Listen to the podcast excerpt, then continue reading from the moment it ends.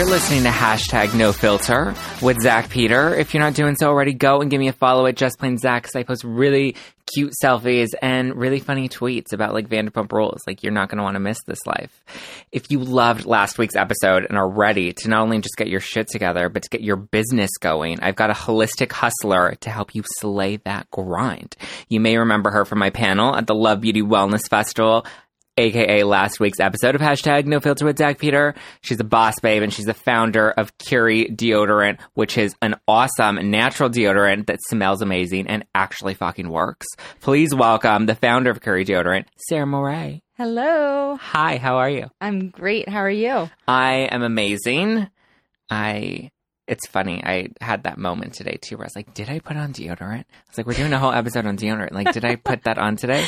I'm in the process of moving. So my brain, I have like 50 tabs open like 24 7 right now. I mean, I'm not going to lie. Even though I have my own deodorant product, sometimes I even run out the door and almost like, forget. I, get- I forgot something. I brushed my teeth. I fixed my hair. Uh, I know. It's wild. Okay. So we're going to start off with my icebreaker questions, with which every guest has to come in and answer. Five fun questions. First question is Where did you grow up and what part of the world are you currently living in? I grew up in San Diego, California, and I'm actually in the process of relocating from San Francisco to LA. Oh, okay. Yeah, so What I'm kind of you- just doing my rounds in California. Okay. That's, I mean, San Diego, Los Angeles, and San Francisco, even though they're all in California, are very different, like, countries. Very different, but I actually went to school in Boston. Oh. And so when I was moving back to California, I really wanted the city city vibe, walkable place. So I that's why I chose San Francisco. Um, but now that I have my business, Curie, it just Mhm. makes a lot more sense to be down in LA and I'm super excited to yeah. to relocate down here. Have you lived in LA yet? yeah, I actually lived in LA for did a short stint in LA about a year and a half a couple years ago. Okay. Uh, so I really I'm I've been back and forth. I've been all around California and I love it. LA is my place. I love it. Um, what's one word your mom would use to describe you? Effervescent. Oh, I like that word. Why? Because I always just bring a lot of energy and effervescence to the room. I love it. You're you're I'm lit right now because the room with Sarah Moore is just vibrant. Super effervescent. Fun fact: What's one thing about you people would not expect? um, honestly, I really love to sleep in. Mm. It's it's how long hard. do you sleep in till? I could sleep in until nine thirty or ten if you let me. Uh, But uh, I a mean, lot of some people, are that's normal for them. a lot of people are surprised about that because there's all these articles and podcasts about Yeah. entrepreneur hustle. Wake up at at five 4 in the morning yeah. and start your workout, start your day. Drink your bulletproof coffee and or- listen to your podcast. Or there's this misconception that if you do what you love, you should just hop out of bed in the morning and be so excited. And if you don't, you're not doing the right thing. Yeah. I'm like, mm, no. I actually really love laying in bed and I don't really want to get up in the morning. But I'm definitely a night owl. And Mm. so sometimes I do let myself sleep in. But most mornings start bright and early and I don't love it, but I love what I do. I think I'm definitely more of a morning person. I prefer to like just get so much done in the morning because then your day just feels so much more productive as it goes on. Yeah. Um, Yeah, I've trained myself. I've definitely trained myself over the years, but it's still a surprise to some people because of the, all those, all those, you know, Mark Zuckerberg wakes up Yeah. at 4 a.m. and da da da da. It's, it's okay. I want to talk to you about that in a little bit because like you have all these entrepreneurs that have all of these um, eccentric traits or like things that make them unique that they or things that behaviors and patterns that they have that like help them focus. Mm-hmm. Um, but real quickly, we have two more icebreaker questions. Drink of choice. What do you order when you're out? As a cocktail, Yeah. I love a classic dirty martini. Oh, Yeah. I love a fellow martini I love lover. it. I don't um I don't love them dirty. I well, I always do them with the twist, so I never do olives. Oh, I, I always love do- them dirty. I always do a dry Belvedere martini with the twist. And you know what I also love? Mm. Palomas. Mm, if you go to a place fun. that does the fresh squeezed Those grapefruit are juice, those are amazing. Those are fun, but like palomas and margaritas, I always find are so hard because sometimes they use like mixes and Oh, like, and I mm-mm. can't. And they always like it's. Ugh, I'd like I, I'm fresh. always I'm always the obnoxious person Yeah. that asks, Yeah. "Do you make the the grapefruit juice in Yeah. house?" if Or- not, I don't order it. Yeah, like, are they fresh or do you use syrup? Mhm. And then they're like, they don't understand the question. I'm like, okay, so I'm going to order. I'm not- So I'm not going to get that. and last icebreaker question: If you had to be reincarnated as a Kardashian, which one would it be? Oh gosh. Okay, a lot of people tell me that my voice and demeanor reminds them of Kourtney, Kourtney, yeah, but I love Khloe. Khloe. Khloe, I've always So been a Khloe fun. fangirl, and I would definitely want to be Khloe. She's so She just seems to have the most fun yeah, out of all of them, and just comfortable and good Yeah. vibes. she's just so authentically herself. But it's like a version of herself that people appreciate watching. Yeah. Okay, so.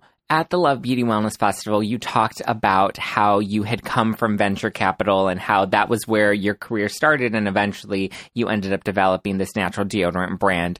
So, I guess my first question to you, because I really want to pick your brain and see, you know, as an entrepreneur, as somebody that has this hustle and grind and had, has built her own company that I consider to be successful, um, what first of all what the fuck is venture capital? Because like it's such a big business word that i like what is it? Why do i need it? I never claim to be the smartest person in the room. I just claim to be the bravest to ask the stupid questions. So what exactly is venture capital? Is it like people coming and begging for money to run so, their business? So a venture capital fund is a pool of capital, pool Okay. of money, pool of money. usually raised by, you know, wealthy people, Kardashians, you know, um, sometimes endowments, trusts. Like it's this pool of capital that's run by a fund manager. okay And that fund manager decides where, who, and what to invest in.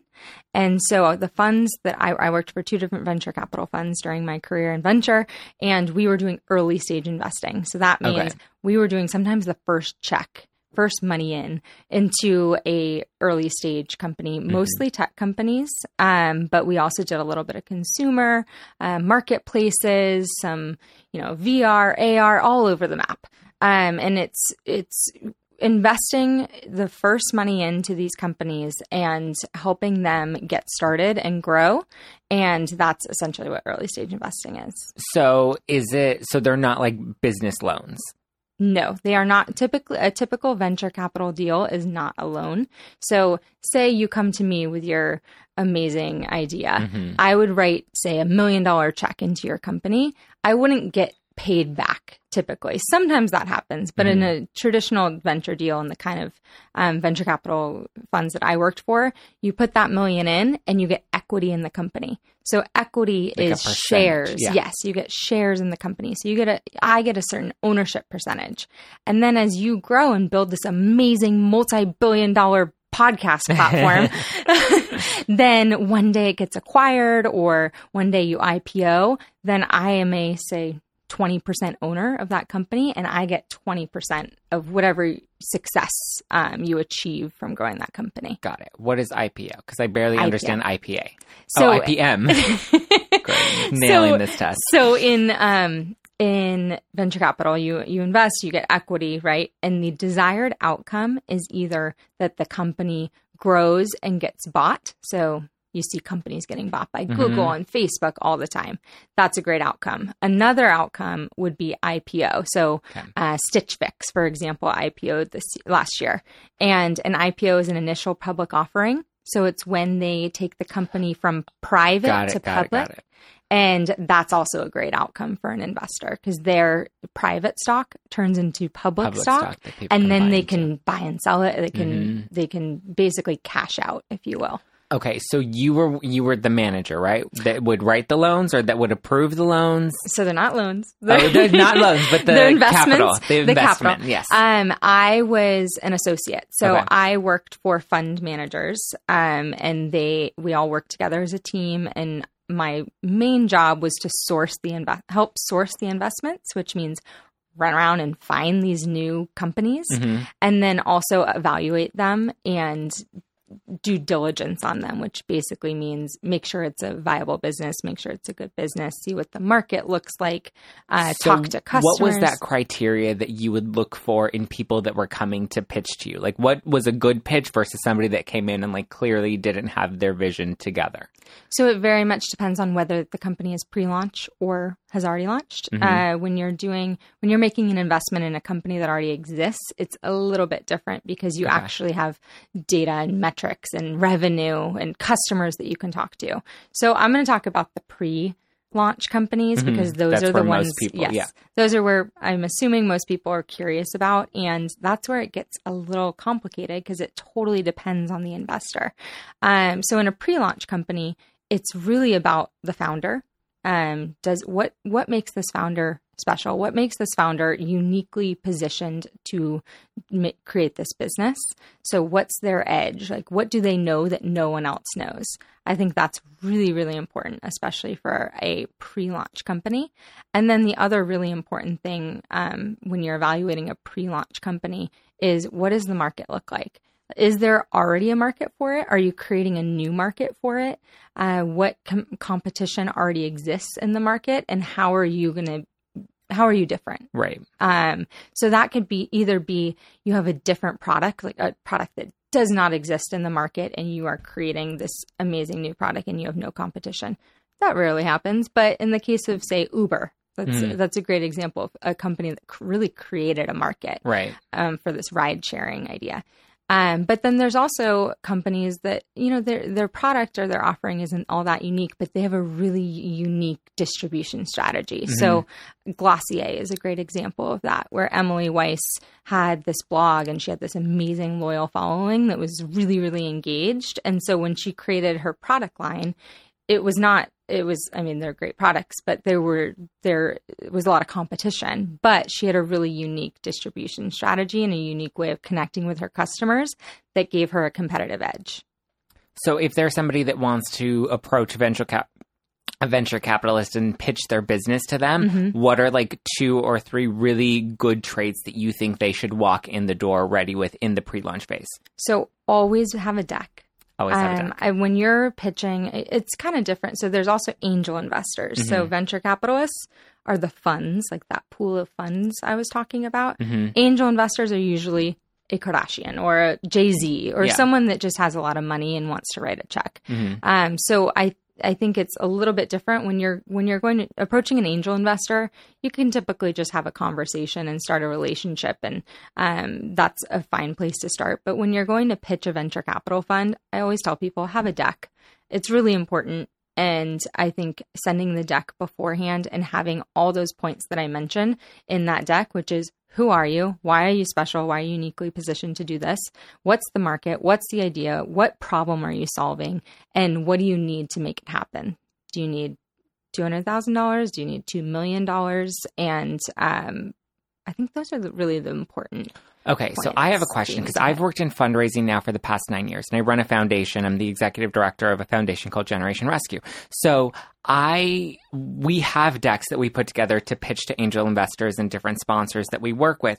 My personal strategy is this: the more simple and concise the deck, the more effective it is. Because I see some people that do like 25 different pages, and it's just so much information that it's overwhelming.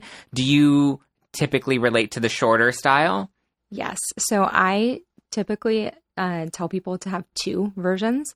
One is the teaser deck. So it's like your five pager, you send it to the investor, kind of gives them a visual of what what the company is all about and lays out all the information really neatly, very concise, like you said, five pages, very little text. And remember that when you when you send these decks, keep in mind that they could be going they could be forwarded. Mhm. So your when you're creating these decks, keep in mind that your biggest competitor could see this deck. Yeah. So don't in that teaser deck, don't put anything confidential. Don't put your revenue if you don't want people knowing about it. Just keep it really high level and kind of get them interested. It's kind of like dating. like the, foreplay, teaser, yeah. the teaser deck is like your dating profile. It's going to get them interested and be like, I want to learn more. And then when you go in for the meeting, I would definitely have a deck prepared that has the details. more. You're not necessarily going to get through it all, but it's great when you're getting asked questions to be able to be like, oh, yes, I have our five year it, yeah. projections. Boom, boom, boom. Here it is. Yep. Always be prepared. But yeah, I think you want to have the main course, you want to have the beef, but you don't want to have all the extra fat. Yes. Sometimes I feel like people put way too much information Yeah. and then it's too overwhelming. Mhm. So you want to make sure you stick to Yeah. the details that are really going to stand out. And you don't want to be rushing through it and be like, oh my gosh, I have to get through. I have 40 slides. And I think the sale or the pitch really comes in what your the conversation, Mm-hmm. the relationship that you're building with the person. So you have your points on the page, but then the sale really comes from what you're selling them from those po- four Mm-hmm. points in the meeting. Yes.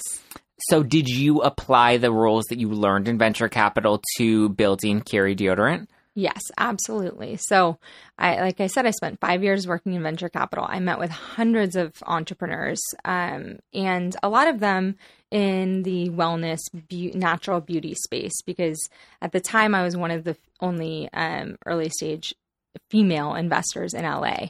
And so a lot of the founders of companies like Beautycounter and you know all these companies were popping up and uh, they'd be like, "Oh, we want to talk to a female. She gets it. She gets our she gets the business. She's our customer." And so I started meeting with all these companies, these early stage consumer companies in the beauty and wellness space, and that's how I got really interested and excited about it and excited for the potential to integrate this natural beauty wellness indie brand movement with technology. And that I think meeting with all these founders, I learned tons and tons about how to do it right, how not to do it right. And I think the biggest thing was, was realizing I always wanted to start a company, but being in the position that I was in where I was meeting with founders every day, I realized like it's the really the only thing that differentiates you from the CEO of a company is just they just did it. Mhm. And it really, anybody can do it. All you need is an idea and the drive and the motivation to do it and the confidence to, to just take the leap. And I think it, it really just gave me a lot of inspiration that that was the route that I really wanted to go in, Mhm. go down. Um, and then I also kind of ha- built a little playbook in my head over the years that I was working in venture of what what makes a good company, what makes a compelling uh, consumer brand. Um, and the first thing on my list was solving a problem. I wanted to solve a problem. I didn't want to just start something for the sake of starting it. I wanted to solve a real problem for women. And for me, natural deodorant was a personal problem. Yeah, yeah, yeah. I could not find one that worked. Yeah. So I that was really what led me down this path. Did anybody around you in your family or your circle of friends think that you were crazy? Oh yeah. Oh like, Oh why are you getting into natural deodorant? Like, it just sounds like such a niche market that Totally. People were like, "Is this really? Couldn't you have chosen something a little more glamorous? You're really, you really had to choose deodorant. You're going to talk about sweat and armpits all the time." yeah. I'm like, "Yep." And so, what, where did you find the confidence to continue to pursue that because you were passionate about building this business and not listen to the outside noise? Because I feel like we get so pressured by the people around us, by our family, by our parents that maybe don't understand the cultural climate that we're in when it comes to like social media and how easy it is to build brands now. hmm Yeah, you kind of just have to listen to your gut. I think I started the company in a time in my life where I was feeling really confident. And maybe if I had had this idea in my early 20s, I wouldn't have gone and done it. I think I faced a lot more self doubt, um, especially in my early 20s. And I think that around the time that I was starting Curie, I was feeling confident. I was, I knew how to stop those feelings. I knew how to do a gut check and Mhm. be like, is this a crazy idea or am I onto something? And I think with anything, you just have to drown out the noise and go with your gut, do you, and trust your instincts, trust your gut. It's funny, my brother is 20, he'll be 21, and he recently like made a really big career decision that a lot of my family, myself included, didn't necessarily support, but we were supportive of him. Um, and then he seemed to be really passionate about, or like it seemed like it was a direction he really wanted to go in. And then eventually he had a conversation with my grandfather that ended up talking him out of doing it. And it, it was so quick. And so everyone else was like, oh, so disappointed that he didn't decide to pursue that because of one conversation conversation. But the the message that I was trying to tell everybody is like, yes, I get it. Like we all thought he was passionate about this, but he like if he were truly passionate and really wanted to do this, it wouldn't have taken one done it, yeah. conversation to talk him out of it. Mm-hmm. And so he's still going to find what his footing is. So if you know people are struggling with whether or not like you know in you, your gut and you know like where your heart is being pulled. Yeah, exactly. And I had, I knew better. I felt like I knew better than anyone. Yeah. And so when I had friends or family members that would doubt me, it was in my mind, I was like, you don't, you just don't know. Yeah. Yeah, they don't get it, and you just don't get you it. have to continue to just like not listen to You the noise. yeah, and you keep don't going see in that what I direction. see. Like, look at me. Like, my family thought I was crazy. Like, because I love to talk and I love to ask questions, and like And now you I have two podcasts, and I you know host, I moderated all of these different events. Um, speaking of, I'm doing another event next month, February 28th in Costa Mesa. I'll have details out soon in a flyer, but like I get to do all of these events and like ask questions You're and living like the life of your dreams. It's Yeah. awesome.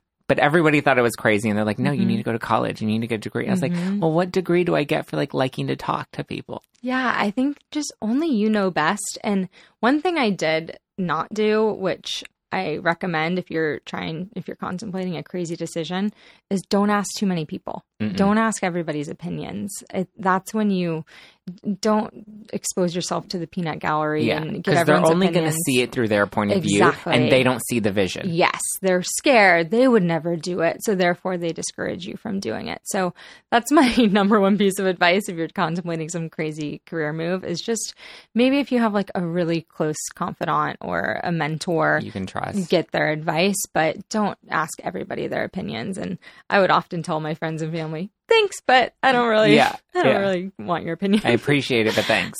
Um, okay, I want to jump into our first game, which is called Help Them Get Their Shit Together. So I pulled two real life scenarios from two people that are, um, I guess, in this. In this mode that we were just in this place that we were just talking about, where they're young, they want to start a business, they want to, you know, figure out what their passion is, but they're struggling a little bit. So the first one is what advice do you have for the girl or the guy that's out there right now grinding and not sure what's going to pay off? They have so many buckets that they're trying to juggle and they just, you know, they're passionate about all these different products, but they don't know what's actually going to be their profitable business. That is something that I have been guilty of as well, trying to do everything Yeah. and having so many interests. And um, I actually had a job when I started when I started Curie, and I loved my job. And I tried for a while to do both. And ultimately, um, I actually was listening to a book. It was the founder of Nike. Um, I can't remember the name of the book. Um, Phil Knight's biography Okay. and that's what really inspired me to just go all in is he he explained in the book he's like going not putting your all into something is your is guaranteed failure Mhm. and if you do fail or this was what he was saying if i do fail i'll always wonder what would have happened if i had just gone all in Mhm. put my whole self into something instead of being half in, half out, one foot in, half, one foot out. And that's what really inspired me to just go all in on Curie. Um, I've I've definitely been guilty of wanting to do a million things, lots of interests, lots of opportunities, but I ultimately decided to just spend 100% of my attention on growing this business because at least I know in Mhm.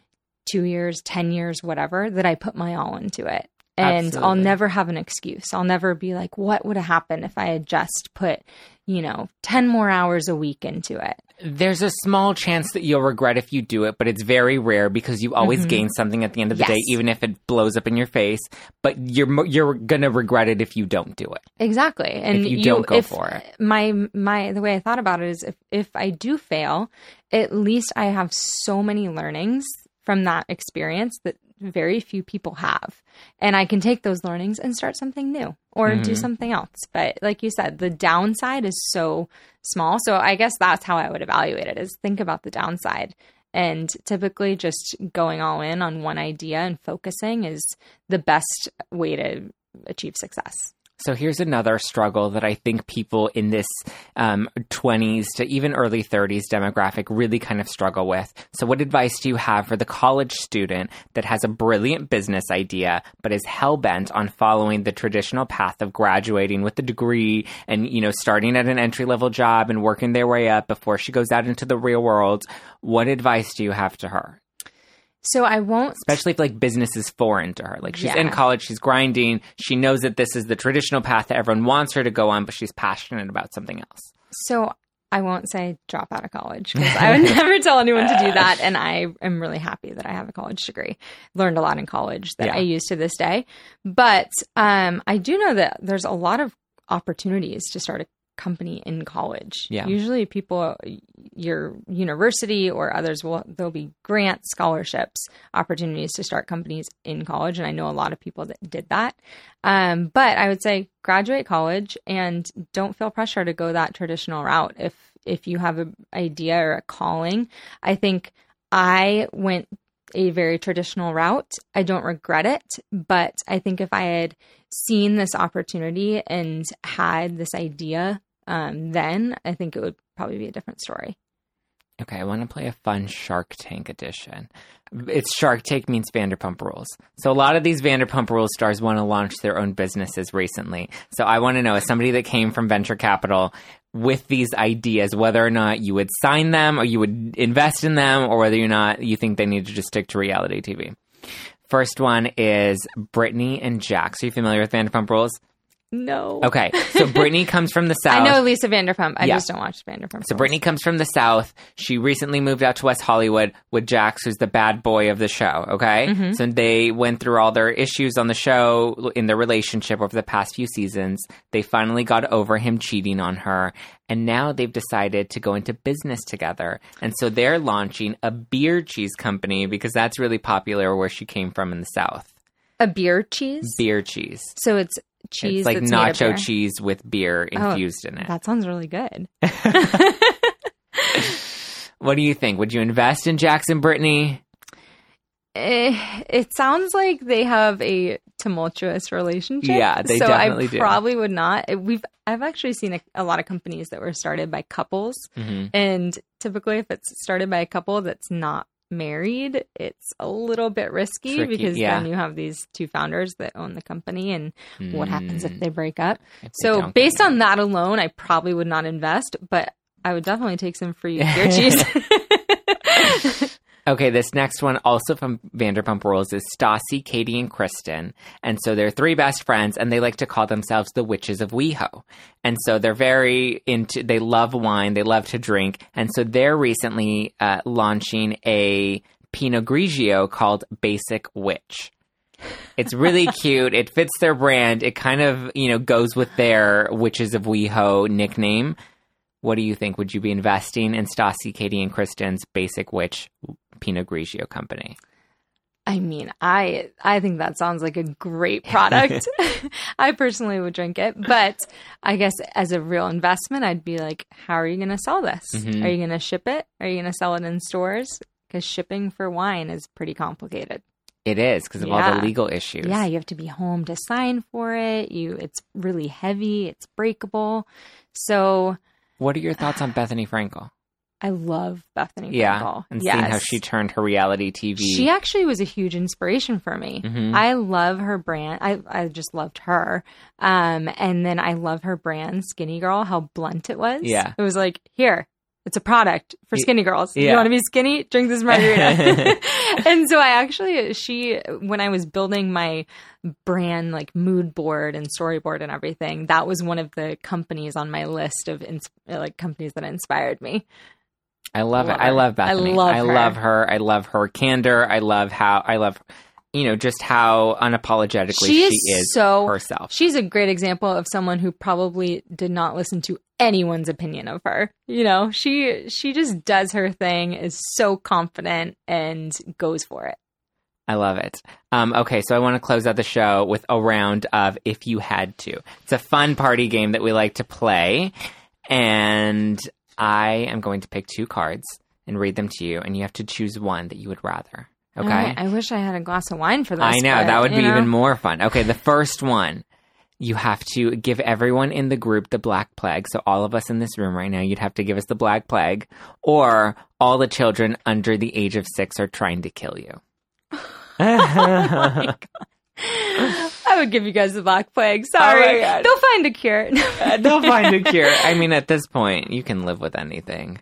Yeah, I can't have a bunch of five year olds, four year olds trying Six to kill year olds trying to kill you. know? Oh my god, I know. I love it. Last one. Uh, you either have to relive middle school or you have to yell fire, fire, fire every time you enter a room. Oh, I um, would definitely yell fire, fire, fire every time I walk in the room. that sounds way more fun. I can't relive middle school. I could not do braces over again. Ugh. I'm sorry. Braces. Just that time is so. I had bangs. I had It's rough. braces. I had this mousy brown hair. I uh, no. there are times pass, nobody wants to relive. pass. Thank you guys for listening to hashtag No Filter with Zack Peter. Sarah, where can people go to learn more about you, learn more about Curie, get your deodorant? Um, our Instagram is at Curie Deodorant. Our website is www.curiebod.com. And um, yeah, those are the two places you can find us. All right, go and follow Sarah. Go and keep up with Curie. You're gonna want to get this deodorant. It actually works. It smells good. Should I should I give them a discount code? Oh, yeah. yeah. Okay, use the code No Filter for twenty percent off your first order. Oh, 20% off. That's a good deal. Just for I'm going to go buy some right now. All right. You guys can also follow me at Just Plain Zack all over the internet. Don't forget to listen to hashtag no filter every Wednesday on iTunes, Spotify, Stitcher, Pandora now. We're all over the place. So go be sure to tune in and listen and leave us a five star review because I love five star reviews and they give me validation and I love validation. Um, and until then, I'm gonna go stock up on some Curie deodorant for that 20% off. Code no filter. I love it. Thank okay, you. bye.